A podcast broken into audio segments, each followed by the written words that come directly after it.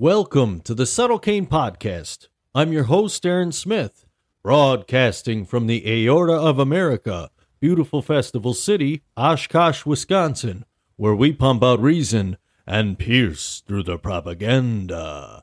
Here we go.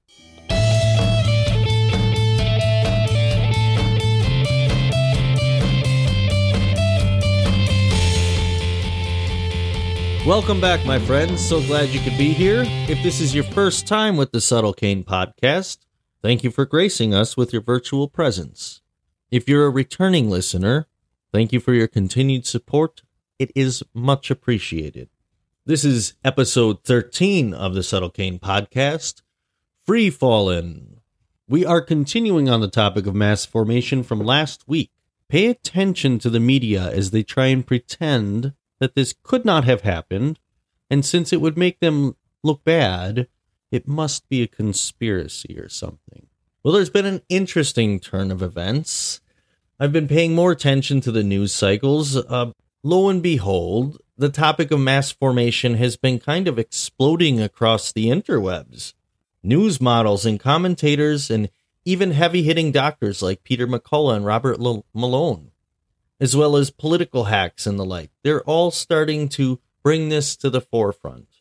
And I'll be honest, I think on the whole, it's probably a good thing. It may have even hit a nerve among the mass. When Reuters and AP scramble to quick, quote unquote, fact check and try to denounce the theory, it actually acts like a bit of a badge of honor these days. There's a link in the show notes for review. Never mind, the organizations uh, gave no reason apart from an appeal to authority to denounce the theory. And apart from that, we have what seems to be a, a bit of a misunderstanding about what Professor Desmet is saying. I do hope that he's able to address that. I'm sure that he will in his own humble and unpretentious way. But I, I do not think it's fair that it's been portrayed the way that it has and and trying to pretend that the extremely well documented and studied science of crowd psychology does not address the components of the theory is likely ignorance or intentionally misleading. I've just read 3 books on the topic, all more than 50 years old, and I haven't even begun to scratch the surface of the more recent attention shown to the material. But whether by honest appraisal or dishonest portrayal, the topic has been breached in the public's sphere of awareness in a way that I certainly can't match from this fledgling platform, and as I said, probably a good thing. And I suppose there's part of me that's been reading books and researching like it's finals week, was initially tempted to eh, throw a little pity party and say, hey, I was doing that. But that's actually just ridiculous and prideful. This is good news. This is good news. And maybe it'll start a chain reaction that breaks the spell. Regardless, I have spent much time and energy educating myself on this topic and think it's important to share my findings. I also have done some extrapolating and have been thinking about solutions, or at least healthy, productive responses. Because it's always easy to find problems, it's much harder to find solutions, or at least viable and productive responses. And so we continue where we left off last week. And just for the sake of continuity and clarity, let's do a quick recap of the conditions necessary for mass formation that we've already covered. Number one, a lack of social bonds, meaningful and reciprocal social bonds that involve personal relationships and not just communal adherence to some vague concepts about social justice or or the virtual simulacrum of social media, a lack of actual social bonds. Then, number two, lack of meaning in our lives or meaning making. And this follows or, or dovetails, at least, well with a lack of social bonds. You know, we're a social species and we find our identities in relationships, whether a relationship with God, family, vocation, churches and clubs, if we are without real social bonds, we are missing the mirrors that reflect who we are. We forget our faces, and imagination takes over and paints our portraits in distorted and distilled fashion. We tumble through a universe untethered from reality, without a means to measure ourselves. The chaos of anonymity and relativity makes uncertainty certain. Now we move on to the next of our conditions. Number three.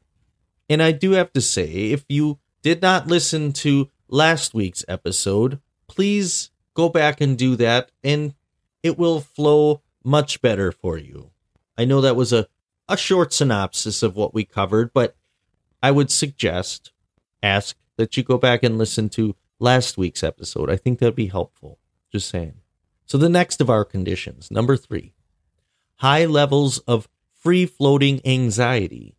Anxiety, that is, not connected to a mental representation. I will elaborate. We must not become too focused on COVID as our source of free floating anxiety. That's one of the flaws I've seen in the way it has been presented in more mainstream outlets and shows or some other interviews I've seen. And why do I say that? The seeds of free floating anxiety were already planted, watered, and lovingly tended for a long time now. Think about it. Let's just let's just reflect a little on, well, I don't know. How about the last 20 years? We have deep breath. We have 9/11, terrorism, mass shootings, endless wars, endless crime statistics, economic insecurity, climate change activists telling us that the world is doomed, and we killed the planet and all the pretty animals and decimated the rainforests, and there's holes in the ozone and carbon emissions, all collectively sealing our fate. And we're also told that there's no justice. Cops are shooting people for pure pleasure or hate filled rage. We have racists and homophobes and insurrectionists. Need I go on? Need I go on? And it's not like these are just occasional stories on the evening news. It, it's permeated every form of media. I mean, movies. Movies are made that glorify or terrify for the sake of conditioning us to visualize apocalyptic worlds, disease, murder, and mayhem. The plots, thinly veiled and poorly constructed facades used to preach or persecute. 24 hour news cycles relentlessly bombard us with tragedy and impending doom. Activists on social media spew their narratives ceaselessly and oftentimes incoherently.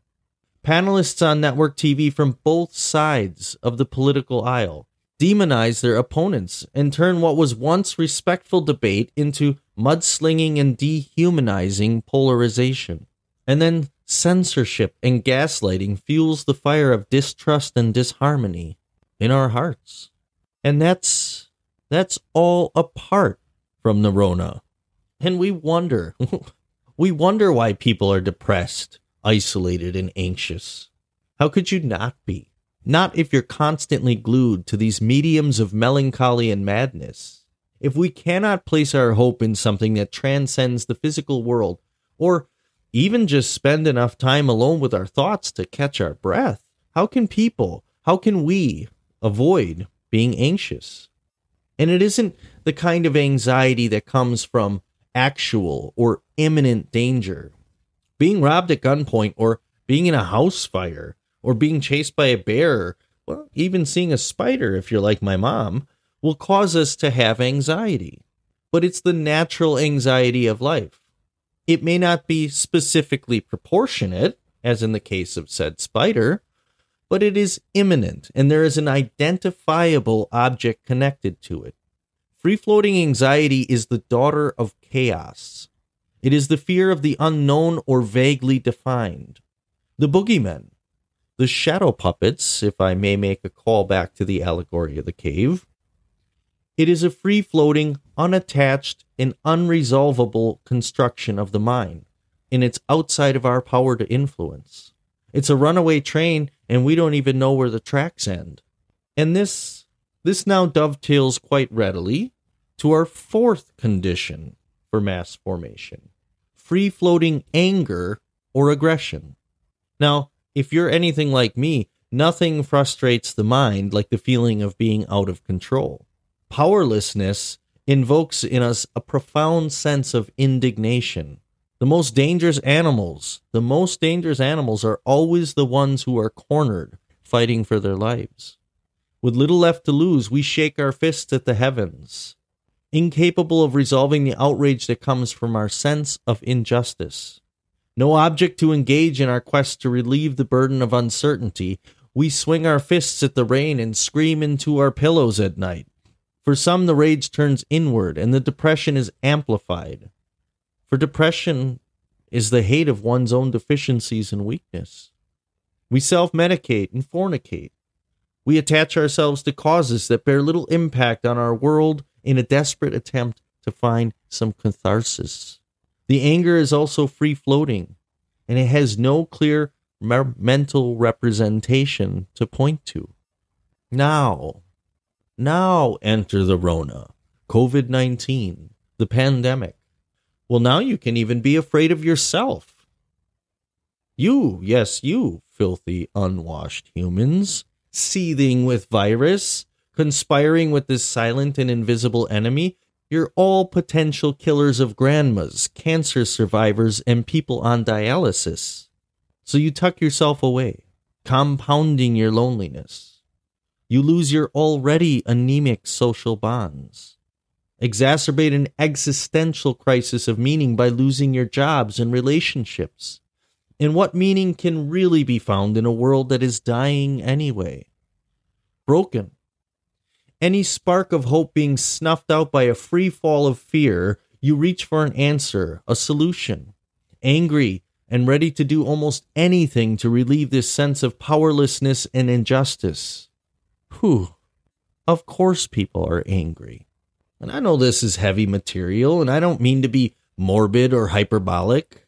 My intention is not to leave you feeling hopeless and overwhelmed, and we are not done. We are not done. If if we are to understand why people have chosen to respond in the ways they have, if we're to understand the power of the delusion, then we must be thorough in our description of its cause. One, two, three, four. Four conditions met, and the weight of a dying world on our shoulders. But wait, what is this? What light through yonder window breaks? Suddenly, a parade of strong and highly credentialed experts enter stage left. They bear gifts and wisdom for our faltering minds. They bring good tidings of terrible joy. We're all in this together, they proclaim loudly from their podiums. They repeat this incessantly and something starts to happen. No, the Grinch's heart does not grow. But that profound lack of social bonding starts to ebb, and you realize I'm not alone. No, we are all in this together. And the word we finds purchase in your mind and your heart again. You are a valuable member of the team, and this cannot be done without you. It just can't. Now you feel a sense of purpose growing in your gut.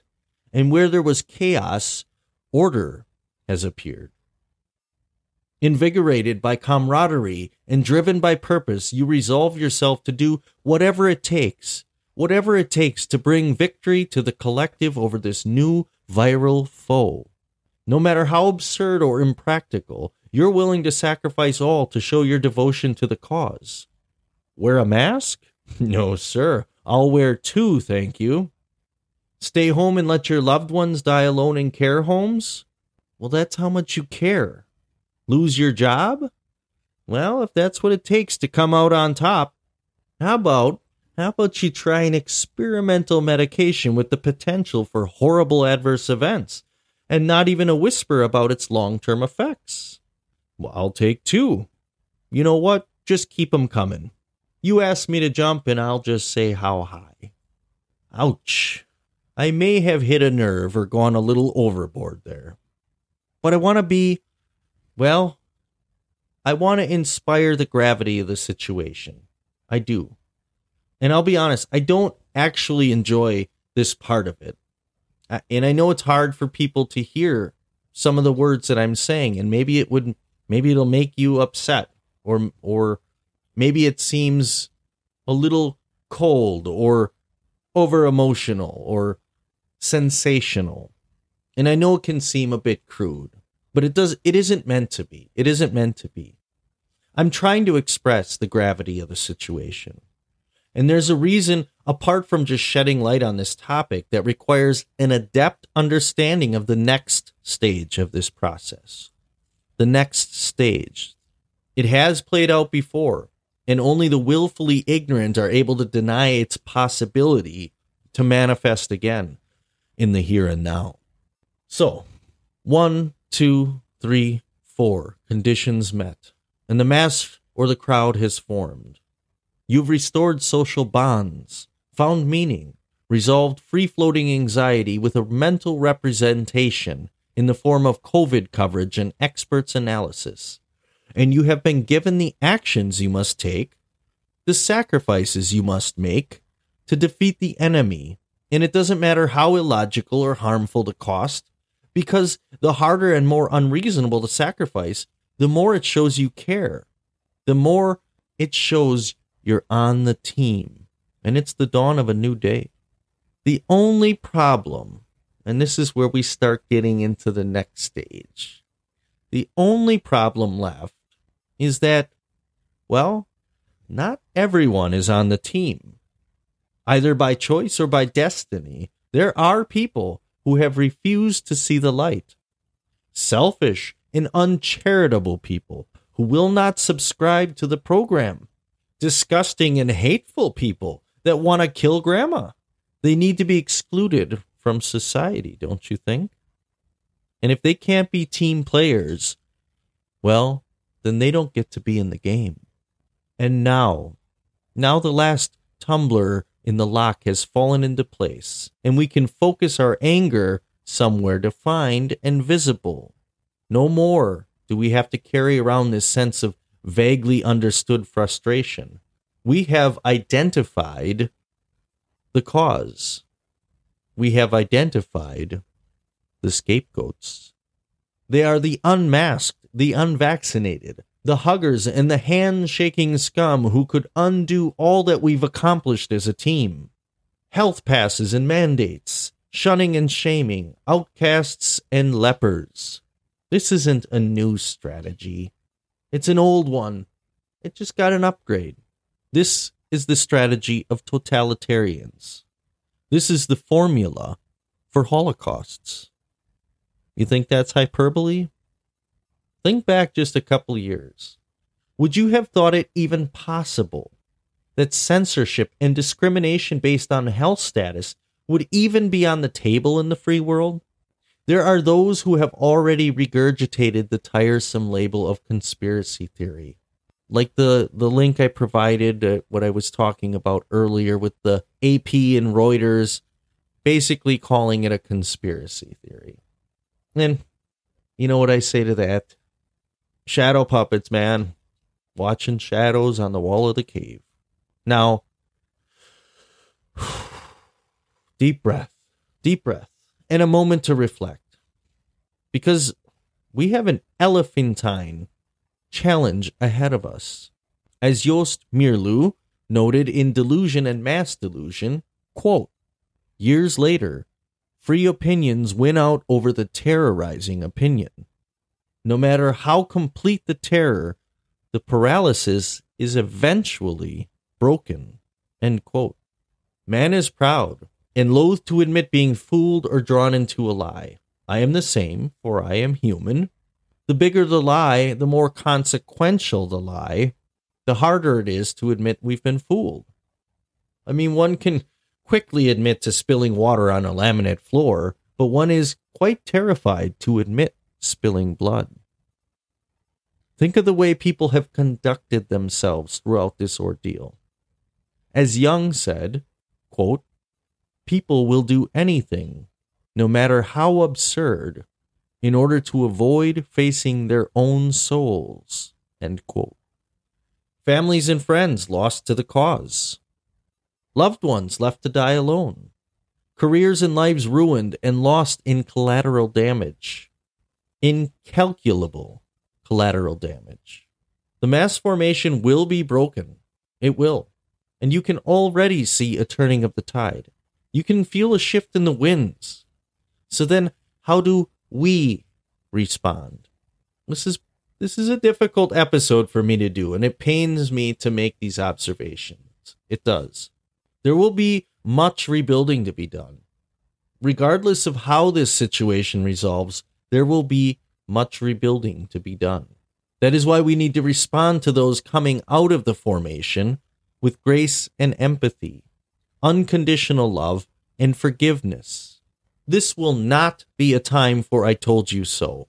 This is not a time for I told you so. It's a time for restoration and healing. And we dare not, we dare not wag our fingers or claim the high ground, as it was only chance or providence that allowed some of us to escape this snare. Revenge is myopic and unproductive. It's unjust. And we may not be on the battlefield of Lexington, but I assure you that we are watching nothing, nothing less than civil war in ours and many nations a war of ideas and propaganda, a kind of Cold War.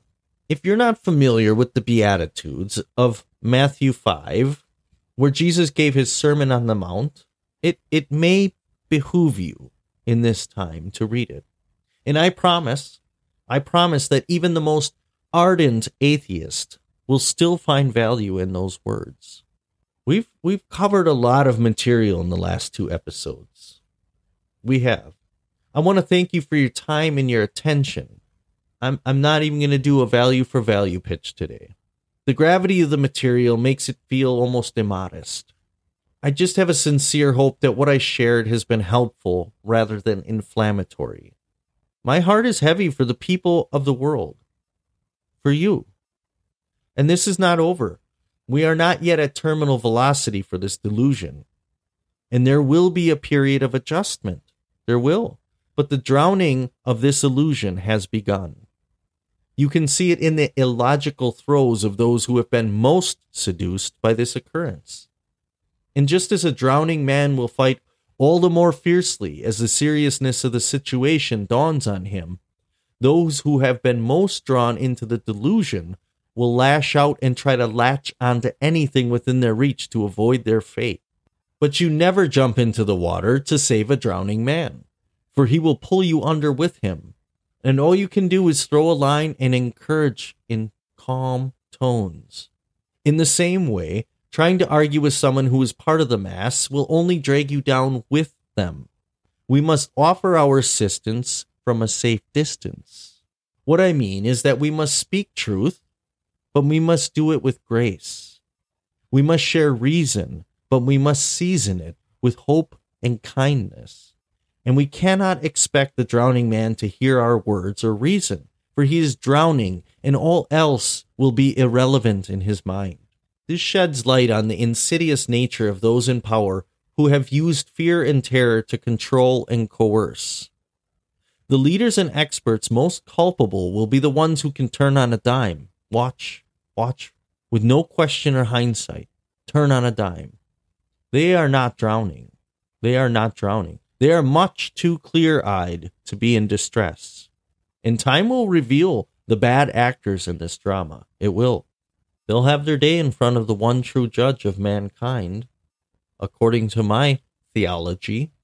But rather than hope for their destruction or ruin, rather than hope for their destruction and ruin, I urge you, pray for them. If we set our hearts, this is a principle that we should always keep in mind if we set our hearts to see the worst of us redeemed, it can only bring hope and restoration when we see it done. For all you listening, you are valued, you are loved, and yes, you are worthy. God bless, and good night.